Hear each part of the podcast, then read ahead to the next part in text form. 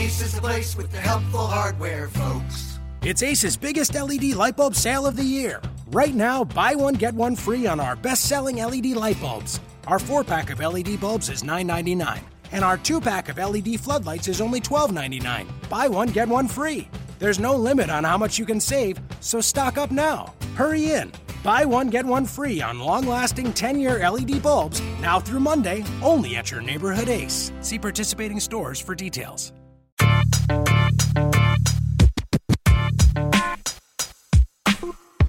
You are Locked On Magic, your daily podcast on the Orlando Magic, part of the Locked On Podcast Network. Your team every day. And you are indeed locked on Magic. Today is August 10th, 2017. My name is Philip Rossman-Reich. I'm the expert and site editor over at OrlandoMagicDaily.com. We've officially hit the dead point of the NBA offseason, uh, and uh, they're, they're, you know, we can pretty much uh, talk about the team as a whole. And so I wanted to bring in our good pal, Zach Palmer, staff writer at OrlandoMagicDaily.com, and talk about the offseason as a whole. Zach, how are you doing today? What are you doing? What are you doing to kill the time right now before training, before EuroBasket and training camp starts? Oh, it's football time, Phil. It's football time. Up until basketball starts, we're in the dead period right now. I mean, I'm waiting for some two-way uh, contract news, but I feel like the team's gonna wait a little bit for that. So, other than that, just football. Yeah, it sounds like the Magic are gonna gonna save their two-way contracts for after training camp. Uh, but we'll talk a little bit about that later on in the show. Uh, you're you're a Cowboys guy, right? That is correct. I am a Cowboys fan. How, how are the Cowboys looking? Uh, Dak, Dak, well, and, Dak and Zeke, right? Yeah, well, as long as people stop doing dumb stuff and get suspended for being knuckleheads, they might be all right. That's always a problem. Uh, it feels like that feels like it's a more of a college thing, but uh, yeah, yes, you got to you got to got to take got to take care got to take care of yourself. You're not you're no use if you're not on the field.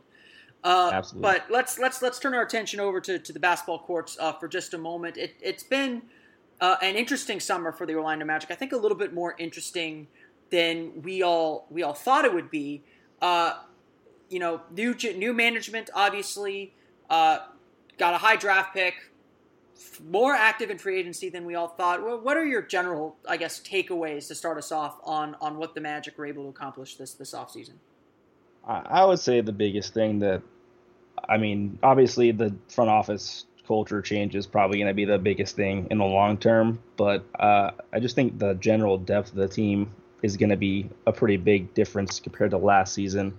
I wrote something about this a couple days ago about how the end of the bench this year is actually full of like potential NBA players and players that are able to capably fill in if there's injuries, and how previously in the last couple years we had absolutely no depth to turn to if players as last year they just didn't perform and there was nobody to turn to. And as the years before if there were injuries you didn't really have any capable guys to turn to. So i think this year when you see like the end of the bench is like a Afflalo, uh Speights and i mean dj augustin now is potentially your third point guard i mean that's that's actually a fairly decent depth in case you were to get injured yeah, and I, I, think that was a really, really good point to bring up. I mean, you look at the Magic now; they have a, a 15-player roster, a full roster right now, and their third unit, so to speak.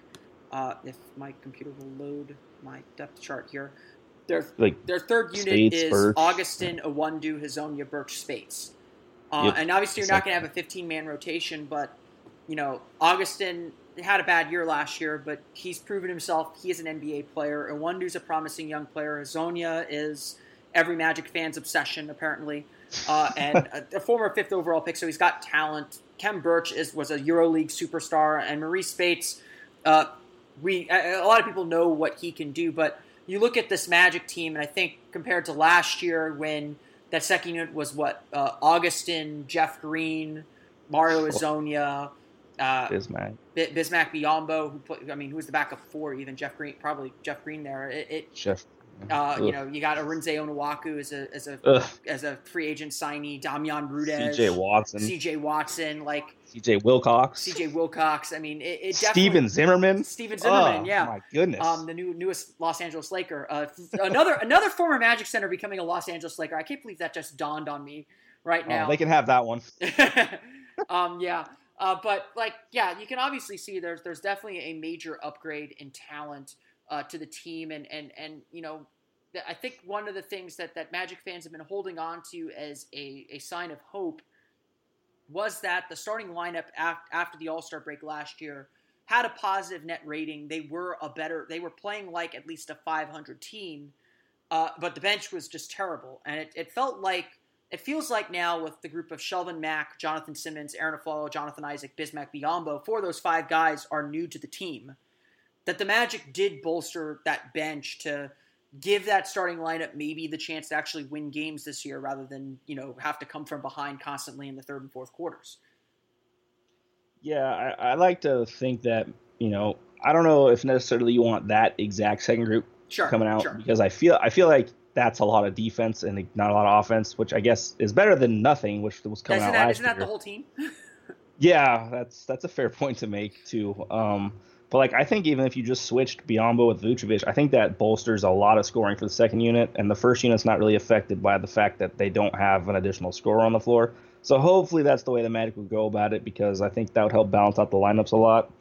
But it's just nice to see that like if you had somebody like uh, or Biz go down, you have Maurice Speights to play and not like Stephen Zimmerman. That's that's a pretty significant upgrade. You have a guy that's gonna all right, I'm not gonna lie, like he's not gonna play very much defense, and he's not like the most fantastic rebounder. But if you, you can't leave him open because he'll make a shot, which that's an up that's that's an improvement from where we were at before. So that's that's always nice to have something like that on your team. You got Khem Birch too, who could come in and potentially play backup five. Don't really want him to play four because I don't think they have the spacing sure, to pull that off. Sure. But I think I mean putting him with Isaac on the floor at the same time would be an interesting defensive. It's a lot of length like, on the floor. lineup. Yeah, that's a lot of length and athleticism. So I, I, like that. There's, it's nice to see that the Magic are trying to modernize the team this year as opposed to last year too. So hopefully it'll pay dividends this year. I, I imagine they'll be much more competitive. Yeah, and, and I, I, mean, I think that that's definitely a, a, huge thing to, to be able to kind of withstand. I mean, the Magic didn't face a lot of injuries last year, but uh, to withstand, to be able to withstand that, to, to, to try different things. I mean, I think even at points last year, CJ Watson was playing two. Jeff Green started a game at, at shooting guard, and it just yeah. like there was nothing else to try. Like it was, like, it was bad. The starters were the starters because the bench could wasn't any better, and you couldn't shuffle around the bench to, to try anything. About the only thing Frank Vogel didn't try was playing Mario Hezonja major minutes until the end of the season. Uh, but uh, you know, I, we've we've sat here and, and I think talked before in previous years about the Magic having improved depth, and even last year, I think a lot of us believe like, okay, there's there's there's a ten, there's a clear two deep, and there's at least a ten man rotation, and obviously a lot of players didn't perform to expectations, and, and the pieces didn't fit together at all. Uh, but it, it, does does does the teams for? I mean, we'll talk more. We'll talk a little bit more about the versatility, but does that versatility that you know Simmons can play the two or the three, uh, Afflalo can play the two or the three, Isaac can pretty much play the three, four. You know, some people even say the five. Hezonja can play a bunch of different positions. So one dude does that does that bench versatility is that really the big dif- the big difference here that there there are just a lot more options available to the Magic now? Well, I think options are a huge thing because last year, like you were referring to before, like the Magic, everyone believed were too deep. Well, when half of those guys that were supposedly too deep end up playing like they shouldn't be in the NBA, and you've got guys that shouldn't be in the NBA on the roster to replace them for presence reasons, uh, it doesn't turn out so great. So it's nice now that this time, if you had, you know, say, let's say we start Mario this year, or I mean, uh, he starts in the rotation this year as like the backup shooting guard, and he ends up, you know, shooting like 10% from three again.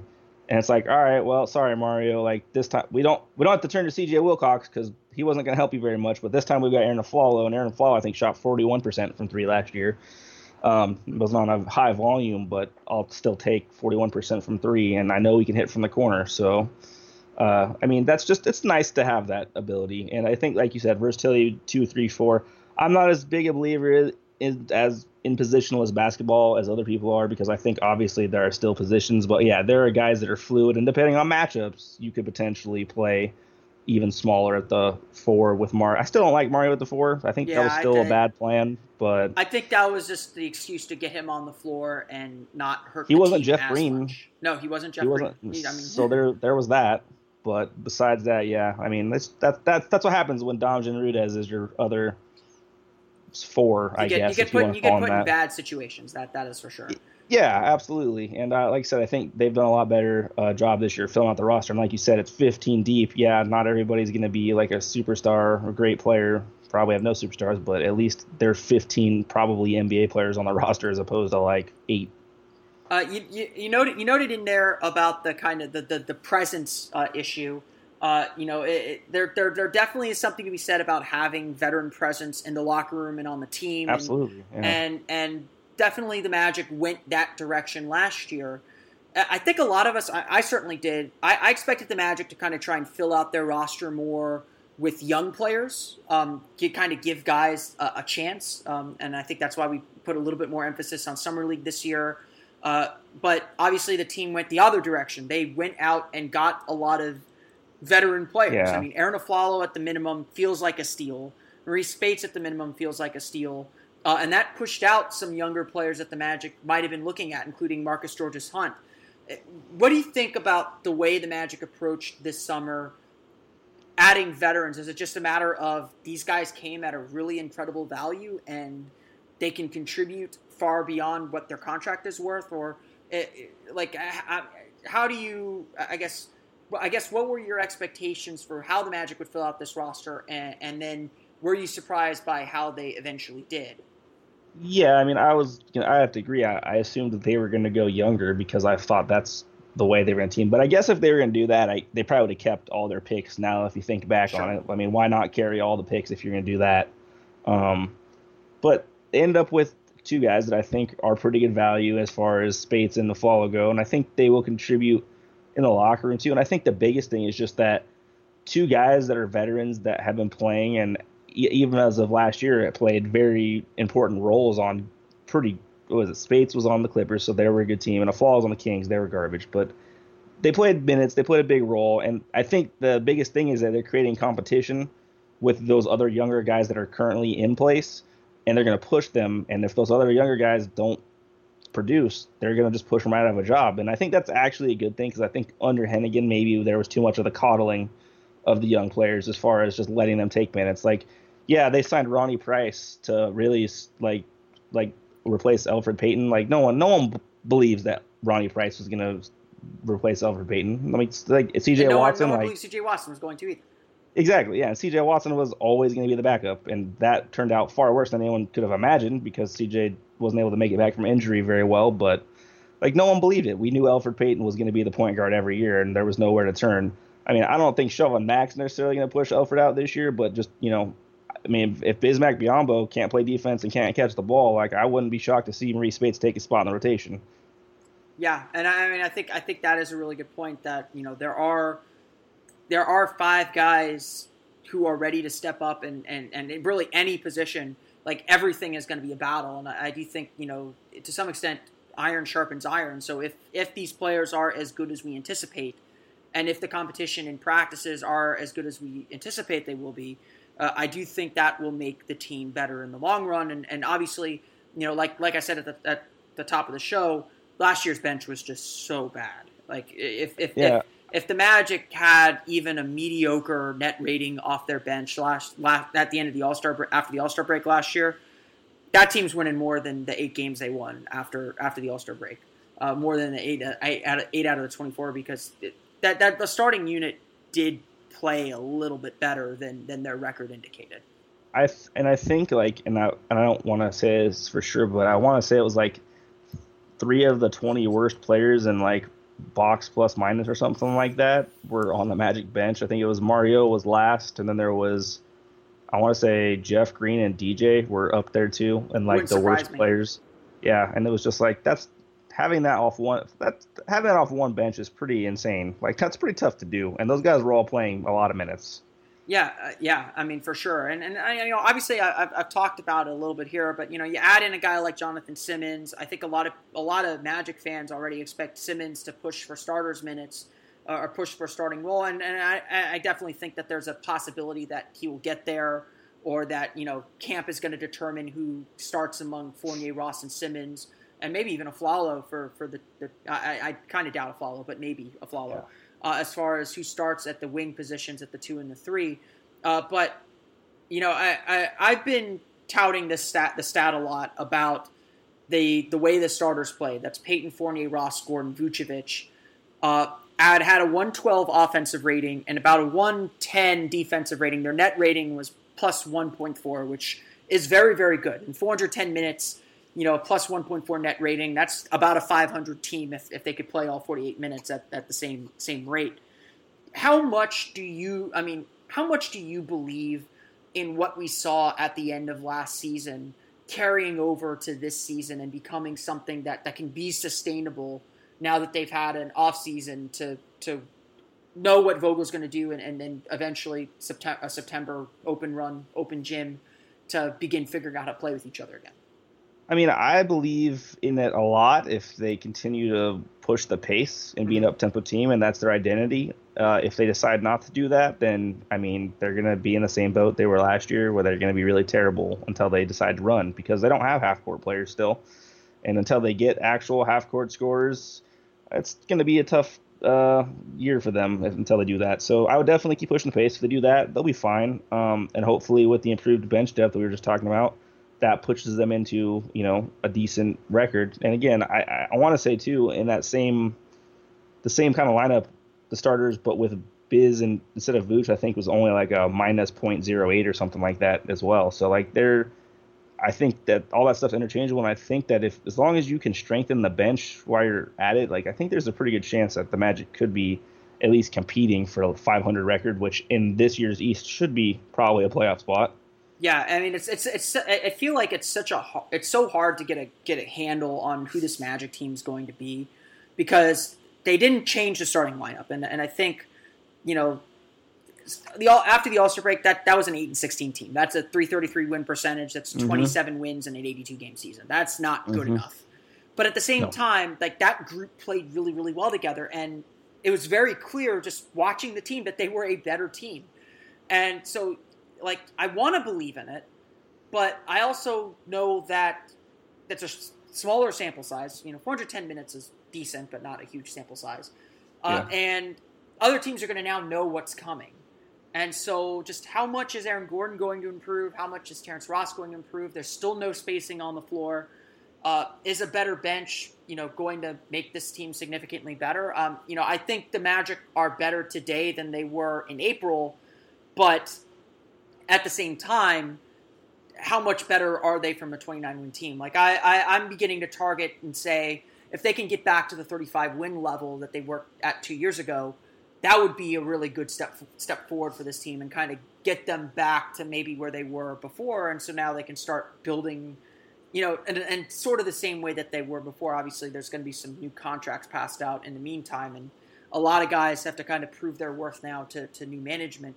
Uh, so it, I, I, like that the Magic focused on their bench and, and really seemed to have strengthened their bench. Uh, but I still think there are a lot of questions about this team, and, and, and as I've told a lot of people, I think it's okay to be cautiously optimistic, but but I'm not expecting, I'm not I'm not even going to flirt with 40 wins until until I see this team play on the floor again.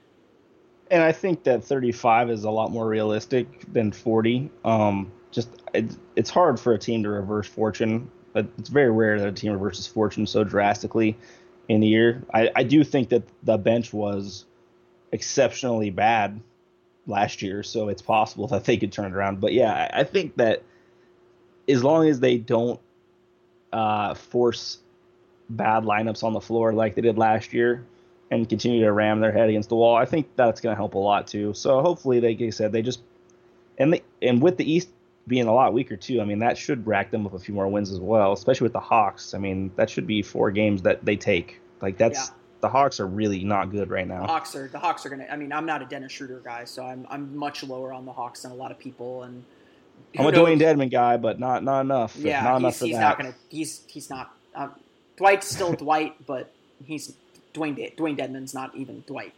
Uh, but um, yeah, I know it's, it's definitely a different landscape in the East. Um, there's definitely opportunity there. Uh, I don't think the number is going to be as low as ESPN projected uh, using uh, real plus minus, but what was it? Uh, they they projected 35 wins gets gets you into the playoffs in the East. Wow. Ooh, geez, I it, can't. It, that has, seems tough. It has not been thir- the the that is that would be the worst win win percentage for a team making the playoffs since the Boston Celtics in 1995. Yeah, I'm gonna probably have to say that's not. I'm gonna say that's not gonna be happening. I think Philly could easily surpass that. i think Philly and Orlando are probably the people fighting for the last seed. So I'm I'm putting the over under at 38. I think 38. That sounds about I right. think 38 is going to be the number. Um, but it's it's it's. I mean, the East is fascinating because uh, pretty much Chicago, Atlanta, Indiana are all are all out, or you can you can you open up their playoff spots from last year. I think the other yeah, and then the other teams Brooklyn's right there at there too. Yeah, and and I think Charlotte Charlotte I think definitely gets one of those spots because Charlotte I'd just agree. had wicked bad luck last year, and I, I do think I feel like got better. great off season too. Like had a good in my opinion. Um, and then uh, I, I still like Miami. Um, I think there are there are still questions about whether they can play at that crazy level they played at, at in the second half of last season again. But yeah, I mean, I I, I like Miami too. I I think, pencil them like, in. And then I yeah, think, exactly. At least over to the teams Yeah. like the Magic and Sixers. And then and then that eight seed I think is going to be a free for all between Detroit, uh, Philadelphia, Orlando, uh, probably. Mm, I don't think I maybe go the Knicks? I, yeah, I'd put the Knicks in as long as Carmelo Anthony is still there. Uh, I'm not ready to say Brooklyn quite yet, although I think they they're probably. I like Brooklyn though. probably gonna be I do I do like them. Yeah, no, they're they're going to be they're going to be it's it's it's the the race in the Eastern Conference is going to be fascinating. I think we said that we probably said this last year where spots set I think it was 7 through thir- 7 through 12 or 13 we all thought was just going to be up in the air like who knows what's going to happen. I think that is especially true this year just because every single one of these teams we're talking about, you know, to some level they could all win 38, 39, 40 games and make the playoffs comfortably, or they They could all like twenty. or they could all win like 25 and be terrible. Yeah, that's that's gonna it's gonna be it's gonna be intense to see how that goes down because there's so much variation along all those teams this year. Yeah, and it's going to be about who gets hot at the right time. Before we dive any deeper into free agency here with Zach Palmer, let's take a quick break and say a word from our good pals over at SeatGeek. The NBA schedule is coming out eventually, and we'll have a Magic schedule, and you'll want to know where to get the best tickets. And I'm telling you, the best pl- place to buy tickets to sports and concerts is SeatGeek. Buying tickets to sports and concerts can be complicated, but there is a better, simpler way to buy with SeatGeek. SeatGeek is the smartest, easiest way to get tickets to live events. With SeatGeek's seamless mobile experience, you can buy and sell tickets in just two taps. It is literally that easy. And SeatGeek helps you find the best seats at the best prices, fully guaranteed. There is nothing quite like seeing your favorite team or musician in person, and SeatGeek will get you closer to the action for a great value. I have the SeatGeek app on my phone, and it's by far the easiest way I've found to shop for tickets. I can be anywhere, and with just a few taps, I can instantly find seats. I'm actually going to use the SeatGeek app. I'm actually heading out of town again later this month. Don't worry, won't miss any more episodes. But I'm going to a, a baseball game again.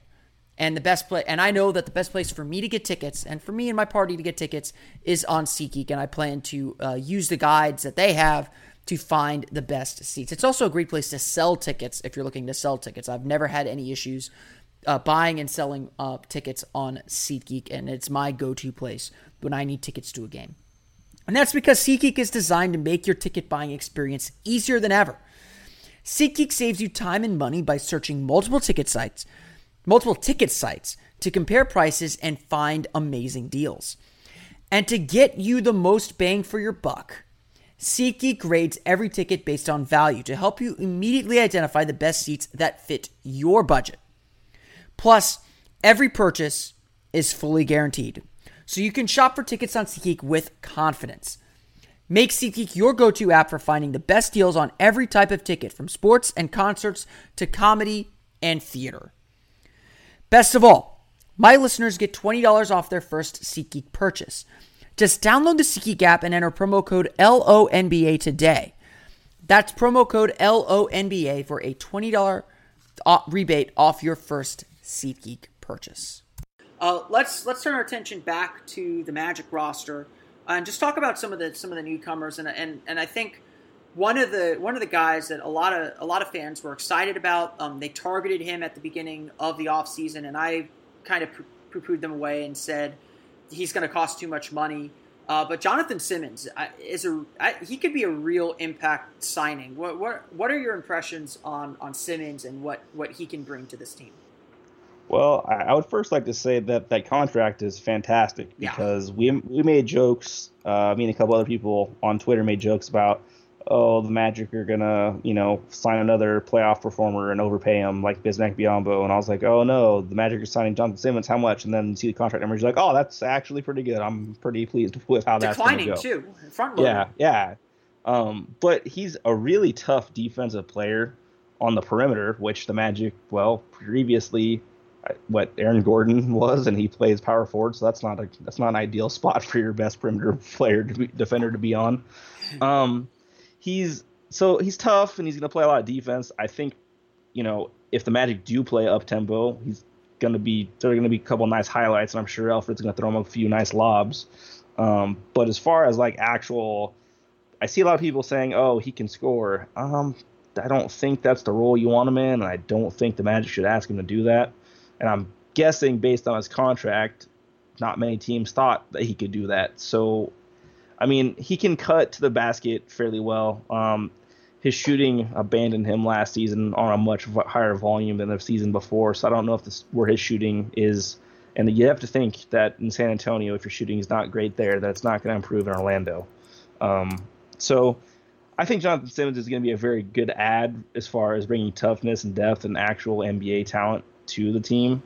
Um, but I don't think like some people do that he's going to be like one of their best players. I mean, he's probably maybe their sixth best player on the team. I mean, but it's a great contract, and that's kind of it's nice to have a role player on a role player contract for once, and not a role player on a superstar contract. Yeah, yeah, and, and I think I think that's that's a really all really good points. I mean, he's he's going to bring it defensively, and I think that's really really key for for this team. Uh, that that he is a just kind of a, a, a an identity setter defensively. Yeah. Like he he is not gonna. I mean, hopefully he'll feel comfortable enough not to tolerate guys not playing their hardest because he plays his hardest. I mean, even you know, some of it might be disappointed with how his contract negotiations turned out because I think he expected to make a lot more money. But when he met with the media in Orlando, he was still saying, "I got to put food on my my kid's family, you know, on my kid's table, on my family's table." Yeah. And well, like that sounds really, really callous coming from a guy who's going to make $6.3 million this year. Uh, and yeah, it, it, does sound a little tone deaf, but that's the mentality he's always had to have playing in this league because because nothing yeah. was really guaranteed to him until this year. So if, if he keeps that mentality, he's going to be uh, a, a, a, dog. I mean, like just someone who's going to have like keeping that metaphor, keep hound people and make their lives yeah. miserable, which is exactly what you're signing him for. So, and the Magic need that pretty bad. They need people to get into other people's face and just be. I mean, he could be a leader on the team. He could be the leader of the team, really. Yeah. Uh, he he has seemed to be pretty vocal in San Antonio, so uh, the Magic could definitely use that kind of player. And maybe you know maybe him being able to play perimeter defense will actually help Biz block shots because people won't have free lanes to the rim. Yeah, yeah, I think that's that's definitely definitely an interesting thing to, to think about too. And it it feels like to me um, that that the Magic are bringing him in to expand his role as a sixth man almost. I, am not ready to pencil him into the starting lineup, although I think he's again it's going to be a huge competition. Competition, yeah. Um, between probably him and Ross more than and more than Fournier just because of salary concerns. Uh, and yeah. Fournier is the team's returning leading scorer, but uh, but I think that Simmons is someone who could benefit from it from an expanded role. We saw what he did with the Spurs in the playoffs last year with a bigger role. Um, he can put up points quickly. Uh, he is definitely someone who can who he gets hot and scores very uh, scores a bunch of points very quickly. Uh, but obviously the numbers uh, for shooting aren't fantastic. He only averaged six points per game um, both both years essentially that he's played in the NBA. So there, that, I, I think everyone's really excited about Simmons because they got him on such a good deal. But at the same time, he also you know, you might want to slow the brakes down a little bit on him and recognize that he's still, you know, kind of has to find his way in the NBA, and he's never been asked to do, I think, what the Magic are going to ask him to do this year. Yeah, I think that's pretty fair. Um, the thing is, too, and like people don't take into account enough that like playing for the Spurs is going to make you probably look better than you are. Yes. Uh, and the fact that I mean Simmons wasn't fantastic with the Spurs, and that the Spurs didn't really feel like they needed to bring him back for that low of a price might be a little bit of a concern. I mean, I guess they have proper replacements, but you know, just to just to temper expectations. Like I think Simmons will be fine. I think he'll be a very solid player for the Magic, but I just don't think, you know, don't expect 15 points per game from the dude. I just just expect good defense and maybe like you know maybe 10 points per game, and that that's good enough for me. That would be, and that would be, you know, for that. I mean, for that contract, that would be really good value still. Um, and I, I think I think there's definitely a lot of excitement about the value he brings. Uh, do you looking at looking at Simmons? Let's say Simmons is that that he is you know kind of everything we, we expect him to be. Does it make sense to move him? I mean, we're talking hypothetical here. Does yeah. it make sense to move him into the starting lineup over a guy like Terrence Ross? I mean, I know you I know you've talked about maybe having Ross come off the bench a role that he's probably a little bit more comfortable in. He can be more of a featured scorer. You add a little bit more defense, perimeter defense, especially to that starting lineup. Is that is that something you you think the Magic should default to, or or uh, what would it take for Simmons to to supplant one of the two guys in the starting lineup? I think it's pretty clear to me, at least, that Evan Fournier is not going to be the guy that gets knocked out of the starting lineup. So it would definitely be at the expense of Terrence Ross. Um, I think it really comes down to honestly, do you want to move Simmons into the starting lineup to play with Vucevic, or would you rather move Vucevic out of the starting lineup to play on the bench with all of the other deficient, more deficient Orlando offensive players? Um, Biz gets exposed when he doesn't play with other relatively decent offensive he players. Shoot, he needs shooters around him. Yeah, he needs otherwise they're just going to congest his space. He needs what Biz is good for is offensive rebounding and putting back dunks and catching lobs. And when you don't have any space on the floor and everyone's in the paint and everyone's bouncing around, like you've basically taken away all of what Biz is good at. Um, and I think a lot of that too, you want to re- you might want to rebuild Biz's value by starting him and making him look better, and hope that you know when there's only one year left on his contract, you can get rid of it. Um, but as far as like, I think that's your big toss up between Ross uh, going to the bench or Vucevic going to the bench because I think you just want to stagger and balance lineups a little bit better that way. Yeah, and that, and that was definitely a problem that we all noticed last year, and, and, and I think a fair criticism of Frank Vogel, even to his time with, with Indiana, was he was always a little slow Stubborn. to change his rotations. Yeah, Yeah. and, and and last year we were all, I mean, last year uh, after the All Star break, I and just about everyone else was just begging him stagger his starters, make sure at least one starter was in with the bench unit. We could all see it, and it just it happened one game, and it just didn't did- really yeah. happen. He stuck to a ten man rotation, which They did that it. team was not good like- enough for. I mean, we talked for a long time about how bad the bench was last year. Yeah, they did it for like I think it was like three games because one of the wings was hurt, and I think they just played a three man wing rotation of Mario, Ross, and uh, Evan, and they so one of the wings was one of either uh, Ross or Fournier was always in, and that I mean that team was a lot more balanced just with that, and you know the dudes were gassed because they were playing like 38 minutes a game, 38 minutes a game, Mario was getting like 20 something, but. I mean, it was still significantly better than uh, you know just going full bench, especially since the Magic had like C.J. Watson as your shooting guard off the bench sometimes, which was not great since he couldn't shoot.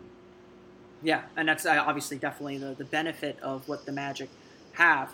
Um, you know, the other big the other big move that the Magic made this offseason was drafting Jonathan Isaac with the sixth overall pick. Uh, not the pick we were all. I mean, I think a lot of us were down to Dennis Smith Jr. or Jonathan Isaac. Uh, let's Yeah. let's ignore what Dennis Smith did at summer league because it, it made everyone uh, flood my uh, flood my inbox and just say, "Oh, the Magic made a huge mistake," and I'd be like, "I mean, I would Let the kids play. I would have picked Let Smith too, but but I'm not. I don't think you should overreact to summer league stuff. Um, what what did you think of Jonathan Isaac in summer league, uh, and, and what do you anticipate him bringing to the team this year?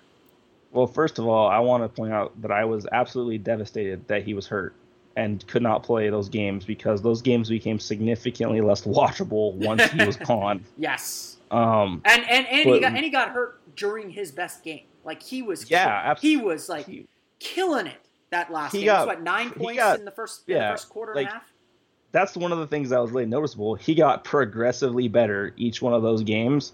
And even from game one, when he was a little bit slow to start, he was just a monster on defense. Like, this dude knows how to play defense. He knows how to make every extra effort he needs to. He knows when he needs to hedge. He knows when he needs to recover. He knows when he needs to, to do everything. Like, he does.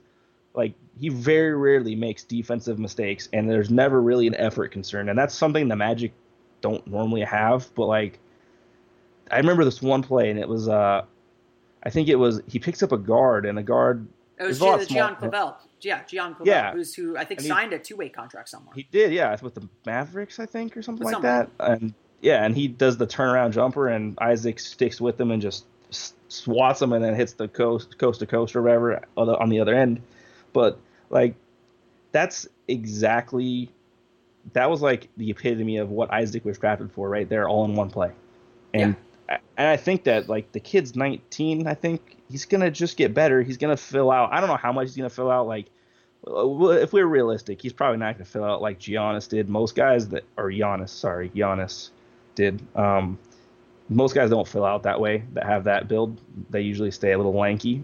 But That didn't stop I Kevin mean- Durant. Not that Isaac's Kevin Durant, but exactly, yeah, it never stopped Durant. And I and I think too, though Isaac's a little bit more. Obviously, I think he's more of an interior player Mhm. um, as far as where he's going to be pigeonholed at this point in his career because I think his jump shot is is a little bit slow and he's going to need more space and hopefully guys that are bigger are going to sag off of him. But I think the fact that he's going to be playing your backup power forward this year is going to be huge because you're getting you're going from Aaron Gordon to Jonathan Isaac. You're not getting a huge drop off in defense, and like I don't want to hype the kid up too much, but you might actually be getting a little bit better on defense because Isaac's a little bit Isaac's a superior interior defender yeah. to Aaron Gordon, And and, and I don't think, and a rebounder. Yeah. Oh yeah. No, Isaac. Isaac had some real. I mean, he still got muscled around a little bit uh, during the summer league games, but he had some great rebounds in space. uh, In, The in boy space. is long. Yeah, There's- he can, he can about- get boards. and, And he's athletic. And I, it's going to help him a lot too to play with NBA players to get more garbage points because he was getting a lot of garbage points in summer league, and you're going to get a lot more garbage points when you're playing with actual NBA players that are going to draw some attention. And I, I w- I'm not going to be shocked if he ends up dipping into the minutes at the wing and at the power forward this year. And I think people talk about him playing small ball center, like maybe against Draymond, but like I don't really see any other center that he's gonna. I mean, Tristan Thompson would absolutely just shove him under Oh the yeah, basket. yeah. The bigger center. Tristan Thompson's destroy not big. Yeah, and Tristan Thompson's not even that big. Like Andre Drummond would just ruin his life. Oh yeah. So, I mean, I think I would temper the center part of it right now, but he was a great pick. And like people, I, again, you were talking about how people hyped up Dennis Smith. I'm like, all right, dude, I knew Dennis Smith was going to tear up summer league because I watched Dennis Smith play in college. Like that was going to be where he tore it That's up. But like, if we're to be honest, if we're going to be honest, it's not like Dennis Smith was playing any defense because he was pretty bad at defense in the summer league, just like you imagined. And Jonathan Isaac was extremely good at defense, just like you imagined. So I feel like they played the exact way that you thought they'd play. I guess it's really just pick your poison. Do you want an offensive player? It's just which one creates highlights. Um, but yeah, yeah, yeah. And, and, And I, I, go ahead. I just, I, it's just to point I like, again, people, like, I get that people think that Dennis Smith was a better fit because I, I would agree that he made more sense to the roster construction, but like, the Magic are obviously creating an identity of they want long athletes that can play defense and switch and have skills. Like Wesley Iwundu is like a, an extremely destitute man's version of Jonathan Isaac, if we're being completely honest. So like I think that's obviously where they're going with the team, and Jonathan Simmons even kind of fits a kind of do it all gadget guy that can you know do a little bit of everything and can switch and do that stuff. So I think we have they've got an identity uh, as far as how they they formed on defense, and you know I think he fits that better than Dennis Smith is because Dennis Smith would have been a one position defender. So it's good for that, and I think there's a couple guys on the Magic right now that don't fit that mold, and I wouldn't be shocked to see those guys leave sometime in during the season via trade. But Jonathan Isaac's going to be good, and I think we should not freak out about Dennis Smith having a good summer league. Yeah, and and I mean, I think uh, the thing the thing with Isaac is he's still developing offensively. He, so his defense is well ahead of his offense, as, as you noted. Yeah. Uh, it, he's still got. I mean, but you could see as his confidence grew, how much more aggressive he got, and and just how how willing he was to to, to force the issue. So he's he's not going to be the the dynamic scorer that that Smith is, not yet, but No. he's still going to do a lot of different things. And and I think, I, I mean, hon- honestly, I think the Isaac pick came down to what you mentioned, and that's that building of an identity. Uh, and, and you could see that in, in I think all the long term signings the Magic made this summer between Shelvin Mack, Jonathan Simmons, Jonathan Isaac, and, and even Wesley Iwundu, is they all fit that particular style of long, a, a long for their position. So they're able to play defense uh, and, and, and play multiple positions and multiple lineups and, and give the coach different options for how he can construct his rotation and his team. Uh, and so I think with that understanding, it's much clearer why the Magic went in the Jonathan Isaac direction uh, that they did in the draft. And of course, it's all going to be up to, to him and his development, determining how he ultimately fits into the league. Um, and, and I think, you know, it's still going to be a big question whether him and Aaron Gordon fit together too. And, and, and I'm curious what you think about how Aaron Gordon now fits. Because if Isaac's playing the backup four, that's obviously a bit of a threat to Gordon and his development because you know eventually maybe you want Isaac and Gordon playing the three and the four and, and they're just switching and causing chaos everywhere defensively on the perimeter. But what what where does this leave Aaron Gordon now uh, entering this contract year for him? Yeah, so there's the issue that I run into there. Um, I am pretty confident that both of those players are currently best at playing power forward, and I don't know. I mean, for Aaron Gordon, uh, this is where I go into my rant about how positionless basketball doesn't exist. Aaron Gordon is a power forward, and he does not play the other two spots that would require your supposed positionless basketball to Yes, be. So, um, Jonathan Isaac right now, I think, is a power forward, but with some potential development, he could potentially play the three if he develops some skills in shooting, and he could potentially play the five with some added strength. So I think it's going to depend on how Isaac develops. Uh, I don't think you pull a trigger on any Gordon deal at all. I think you hold on to him as he is currently your best player, um, and it would be kind of weird to ditch him real quick and be like, oh, hey, look, Isaac looks like he's good, but let's make sure we get rid of Aaron Gordon. I mean, you really can't have too many good players and guys that are able to switch on defense. I mean, you can f- find a way to make it work. Just just find a way to make it work. And I, like I said, I, I think the biggest thing is just we'll see how Isaac develops. Just make sure you get Gordon locked up long term. Yeah, it's it's going to be really interesting to see how the Magic handle Aaron Gordon this summer. Um, Restricted free agency. Let him go to restricted free agency. That's probably what's going to happen. They're going to probably just say, you know, we need to. I mean, I think Jeff Weltman will be should be honest with them and say, you know, we know what you've done. You know, we think you're still a really good player. We still really value value you, uh, but we need to get a better sense of who you are uh, as as uh, me as a president of basketball operations. Uh, and I want to see what you do. I want you to go out and prove to me that you're worth the max that I'm ready to give you if you have the kind of year that I think you can have. Uh, and, Well, and that's, I mean, that, if that's not a good enough carrot, I don't know what is. Well, and let's just take a little, you know, let's just go back in time a little bit and think. Everyone was freaking out about how the Magic were, was gonna, we're going to have to pay Victor Oladipo like a huge max contract to keep him. And based on what we're seeing this summer in restricted free agency, uh, that max contract wasn't going to come from anywhere. I mean, the Like- Nets probably would have thrown it at him. It they, would they have thrown it at him after they lost Alan Otto Porter? Because I mean, I would assume Otto Porter was definitely a better player. The restricted free agent market, especially for guys who are question marks. How about yeah, Nerlens Noel? My God, Nerlens I mean, Noel- imagine if the Magic hadn't freaking signed Bismack Biyombo to that contract. Who could you be throwing a giant offer sheet at right now that would fit the team's identity really well? I mean, Nerlens Noel would be perfect on this team. Yeah, he would be he would be really good as a center on this team. And uh, there's another. Uh, I mean, even I mean, like Nik- I mean, Nikola Mirotic uh, had a bad year last year, but he still seems like he's a de- It's surprise, player. yeah, It's like surprise that they're gonna they're gonna end up signing their qualifying offers like Greg Monroe did. Well, Nerlens Noel should be smart and sign that qualifying offer because if he has a good season like I'd expect in that math system, he's going to get maxed the next year because Yeah. people are going to just get him. And, and Gordon is Gordon to me isn't such a. I think, but I think Gordon is going to be more in that in the Otto Porter category where he Who is, has cap space next year though? Because I don't that's not my many, thing. Not many teams. It's yeah, like, the it's thing like is- four or five teams. yeah, the explosion of the cap last year, and then all the teams that tied themselves up with it, like it already we've already sapped up the cap space mostly for the next couple off seasons because it's not accelerating as fast as it was And- during that one year. and that's definitely going to be in the Magic's calculations as they figure out his extension this summer. Uh, but you know, if if he plays how we all kind of anticipate he'll play, the Magic will give him what he what he needs. You can't, you got to take care of your own guys. You can't. Yeah. I mean, like you can't let them get get too far away in the restricted free agency to make you think make him think, oh, they don't really want me. They're just going to match the contract. Like you you got to show the guy that you want him Like because unless unless he's averaging like 22 and 8 this year, I'm not handing him max, but like I could I give him an Ev- I could give him an Evan Fournier type contract and I I'd feel pretty okay with that. Absolutely. I mean, last year, last year after the All Star break, he averaged 16.4 points per game and 6.2 rebounds per game. This is a guy who was playing out of position most of last year, has not had a fully healthy summer in his NBA career.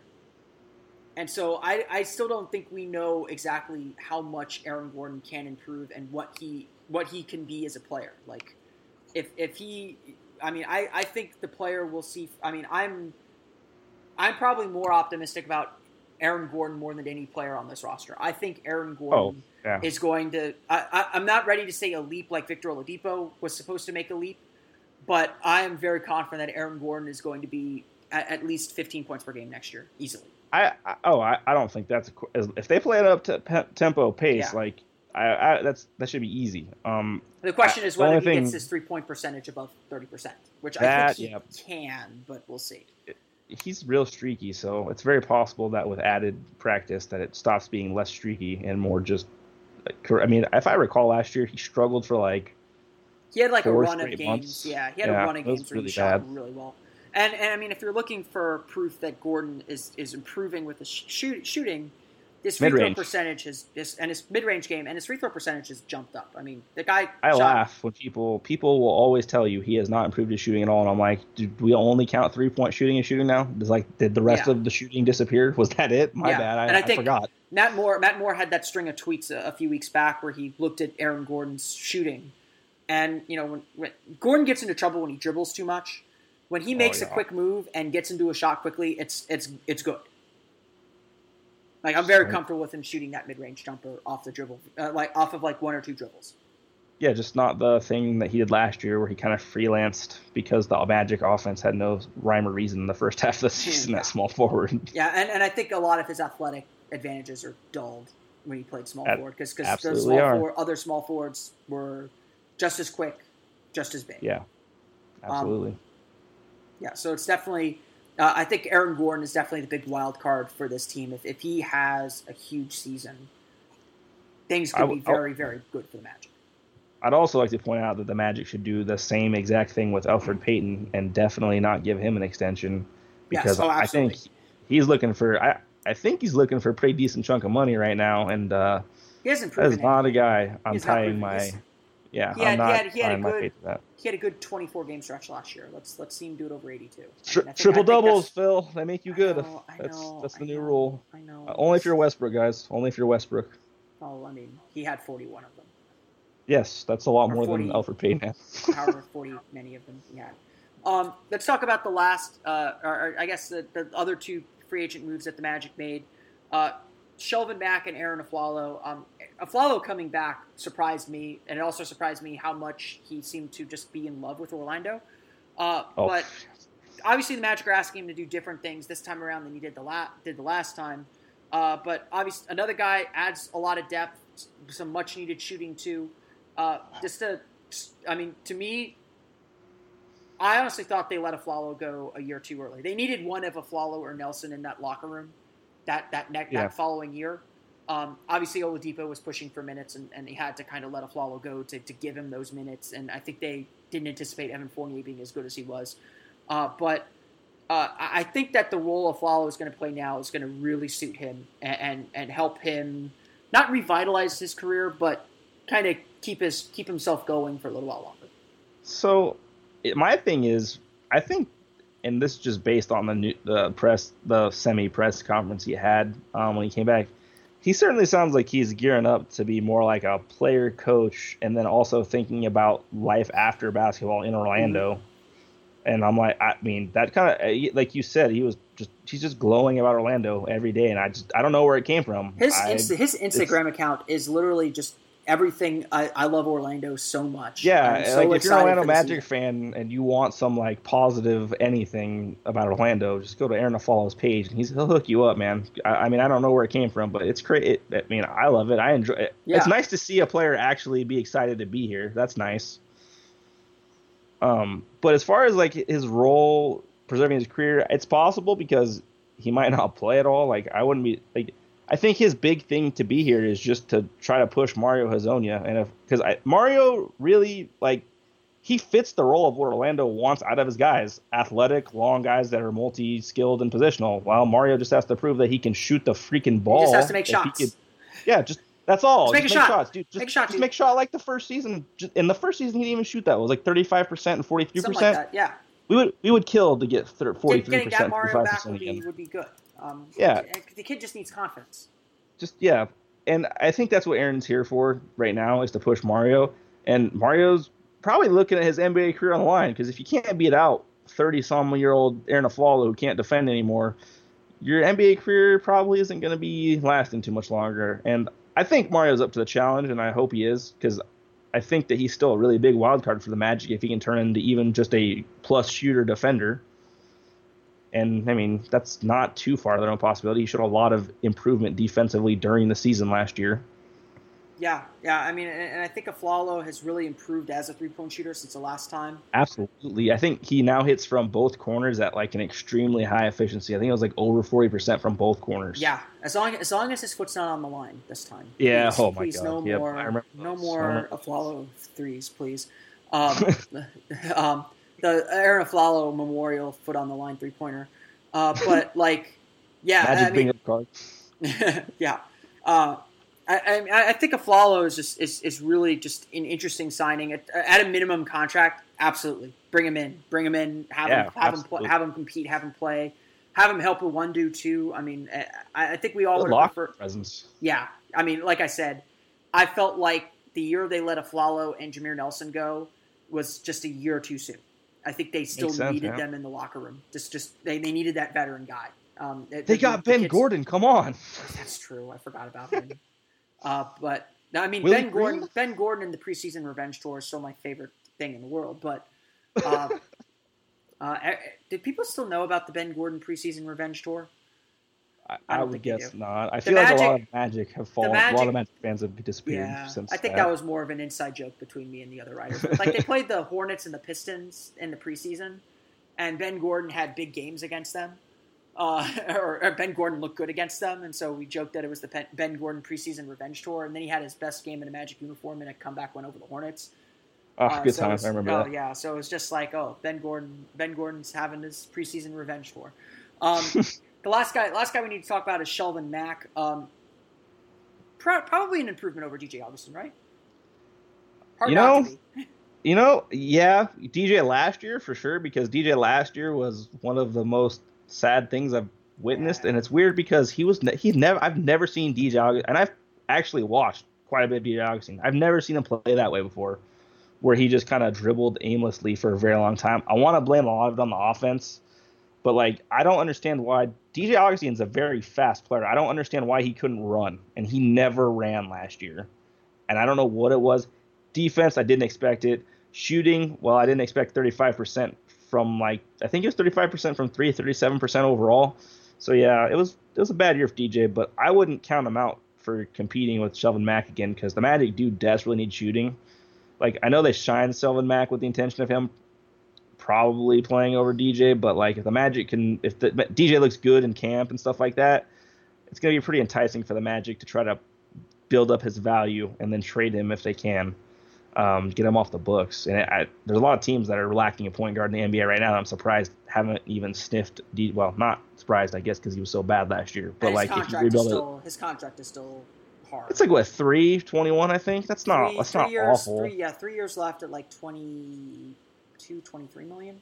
It's not terrible if he plays like old DJ. He's got to he's got to look better it's to, rough. to get some value yeah, again. exactly. It's rough to get 35% from the field, DJ Augustin, but And and I'm and I, I kind of feel that and I don't know how you feel about this, but um, DJ Augustin to me uh, just does not fit the way the Magic want to play anymore.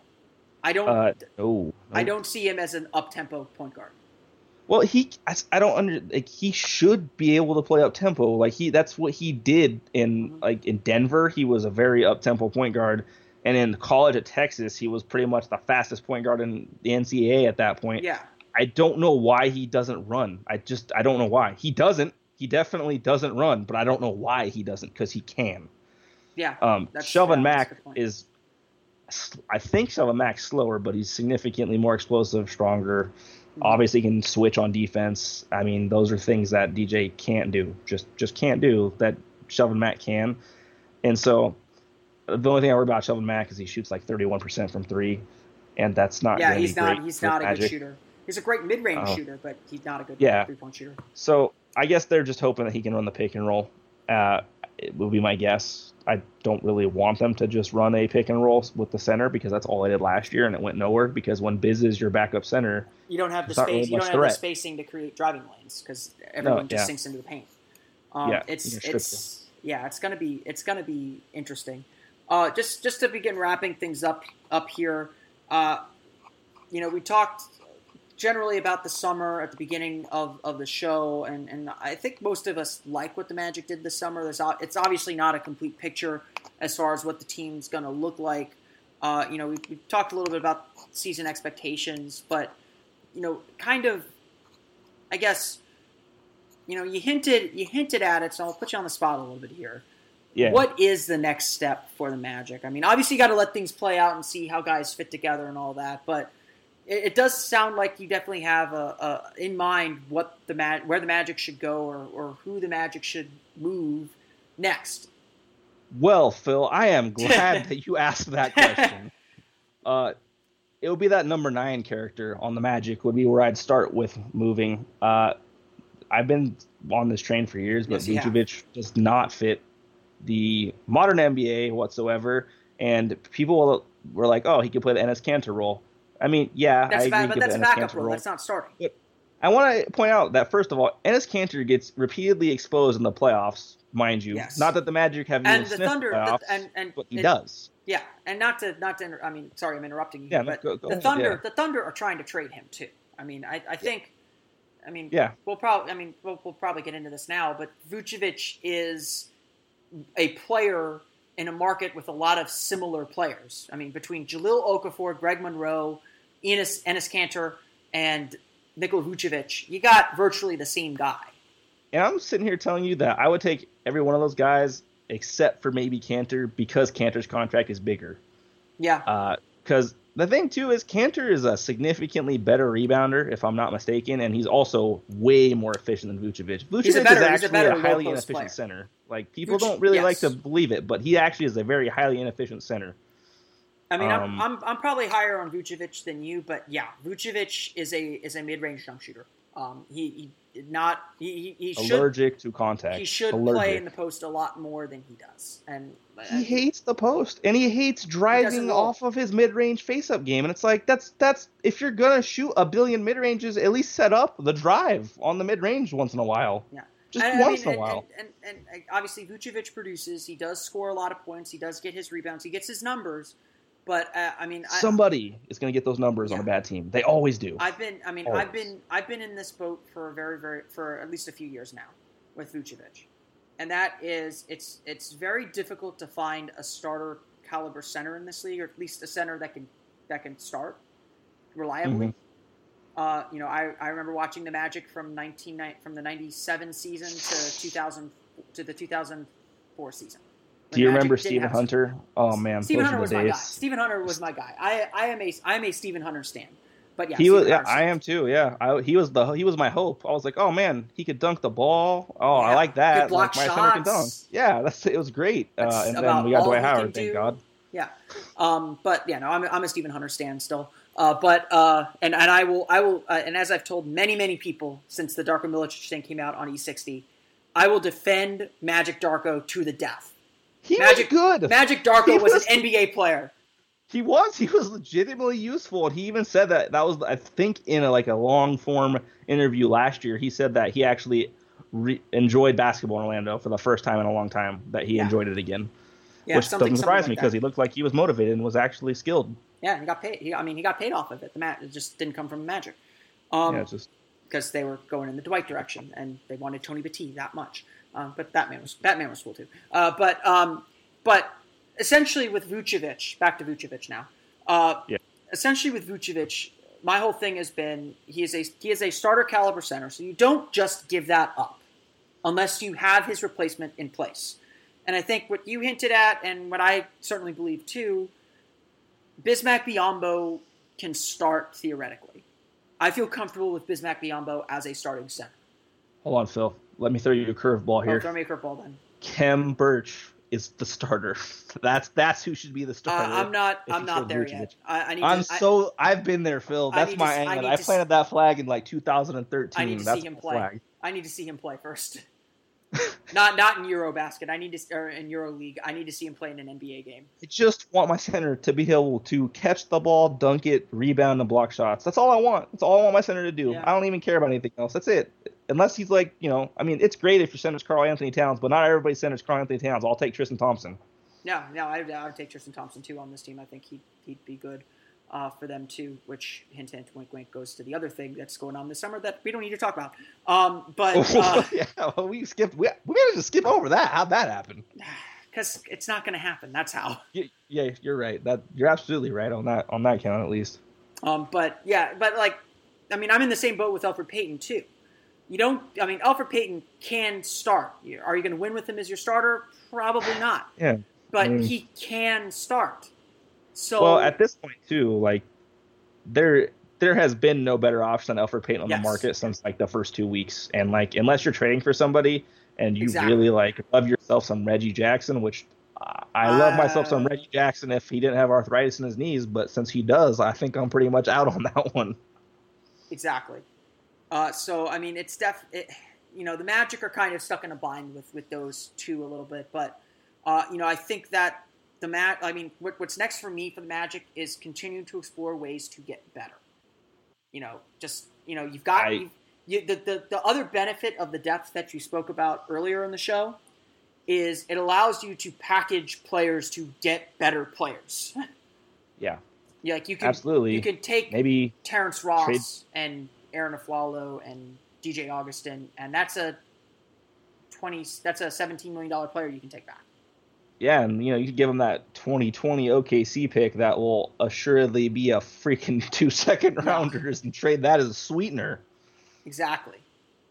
Um, I mean, and and to touch on it too, like I think the biggest thing for the Magic is just to kind of establish the identity and the culture of the team. And in order to establish the identity and the culture of the team, you have to trade the guys that don't fit the identity. And like Vucevic is number one, but like if we're gonna be real honest here, Evan Fournier does not fit what they're trying to do anymore either. He's not a multi-positional athletic defender. I think he is. Evan Fournier is a tweener in a bad way.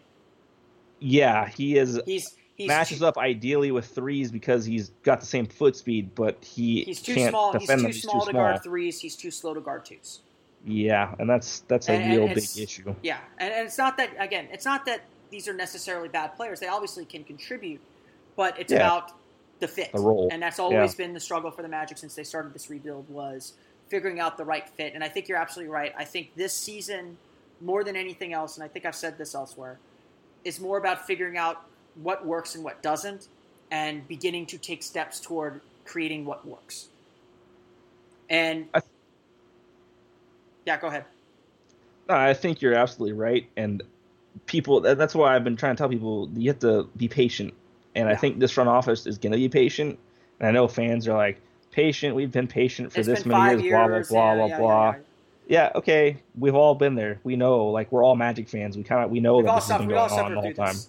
Yeah, and and it's just like the thing is, look what happens when you stop being patient. The front office stopped being patient the last two years or one and a half years, I guess, and now the Magic are in a bigger hole than, than they've been in since Dwight was traded initially. So just be patient. Just let just live it out. Just let it go. Let's let Jeff Weltman do his job, John Hammond do his job, just please, for the love of God, those two don't overpay somebody. That's not good because I don't want a Greg Monroe contract on here. Well, the good news with Greg Monroe is he's just got one year left on his deal. So that's true. I will swap Vucevic. And I'm and I'm a Moose guy. I like Moose. He was a lot better last year. He, he was, was, a lot better def- defensively I, last year. I, I would not be surprised if there are a few nibbles at him, you know, ahead of Vooch for sure, because more more because of the contract. But but he he took he took a nice step up last year. Um, you know, I, I I'm I'm I'm I'm a Greg Monroe guy, um, but I think I'm alone on that island. Um, but yeah, no, it's it's. I think you're I think you're right. It is a year for patience. Um, you know, I've I've said this many times on this show that uh, that this year the result kind of is irrelevant because the Magic are going to learn something either way. They're going to either know that okay, we have something that can grow and build into a playoff team because we improved and looked better and we competed for a playoff spot whether we made it or not, or okay, we know this this and this doesn't work because we had another stinky season and we're back in the lottery, but hey, we're going to get a player that fits our culture again and begin continuing to bring in guys that are who we want to be eventually. So, I, I like a good season or a bad season. I think either way, the Magic improved because of it. And yeah, I think you, that people need to keep in mind that it's they're not exclusive. They don't match like the Magic can be patient and still actually be good and compete mm-hmm. for a playoff spot this season. Like that's not impossible. I wouldn't bank on it, but it's not impossible for that to happen. So I mean, you know, just like I said, everyone just needs to keep an open mind, and uh, hopefully that the Magic are a little bit more willing to experiment with uh, their players that don't fit so much this year, and it, it helps the team out in the long run. Yep, I, th- I think that is uh, exactly how we should close the show. Uh, Zach, I want to thank you for coming on to Locked On Magic. Uh, once again, always good to have you on the pod. I know uh, people I know every. I, I, like having you on. Definitely good to get get your perspective on the team. Tell everyone where where they can find you on on the internets. You can find me on at, on Twitter at former tank commander. Uh, that's uh, F M R T A N K C O M M A N D R, and each start of the word is capitalized. Awesome. Thank uh, definitely check check him out, and you can of course check him out on OrlandoMagicDaily.com as well. Uh, I'll get my uh, my piece in here. You can of course follow me on Twitter at PhilipRR underscore OMD, and of course follow Orlando Magic Daily on Twitter at OMagic Daily, as well as like us on Facebook at Orlando Magic Daily. You can also subscribe to the podcast on iTunes, Audioboom, Stitcher, TuneIn, all the fun places that you download podcasts to your podcast-enabled listening device. Uh, and of course, you can follow the podcast on Twitter at Locked On Magic, as well as like us on Facebook at Locked On Magic. And of course, final announcement here 2 p.m. on Thursday, I'll be doing a Facebook Live over on the Locked On Podcast Network's Facebook page. That's facebook.com slash locked on pods. I'll be doing my uh, Facebook Live at 2 p.m., so be sure to join and uh, interact with me live on, on that format as well. And of course, for the latest on the Orlando Magic, be sure to check out OrlandoMagicDaily.com. Zach, I want to thank you again for coming on and recapping the Magic's offseason uh, with, with us. We'll definitely have you on before the season starts and uh, rehash a lot of these things as, as we finally, uh, uh when we finally get a chance to actually see some of these players play.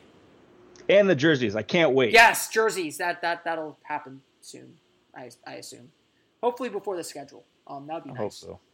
Schedule's supposed to come out next week, I think, um, but we'll we'll wait for that on on pins and needles. Uh, but for Zach Palmer, for Philip Rossman-Reich of Orlando Magic Daily and Locked On Magic, thank you all again for listening. I'll see you all again tomorrow on another episode of Locked On Magic. You are Locked On Magic, your daily Orlando Magic podcast, part of the Locked On Podcast Network. Your team every day.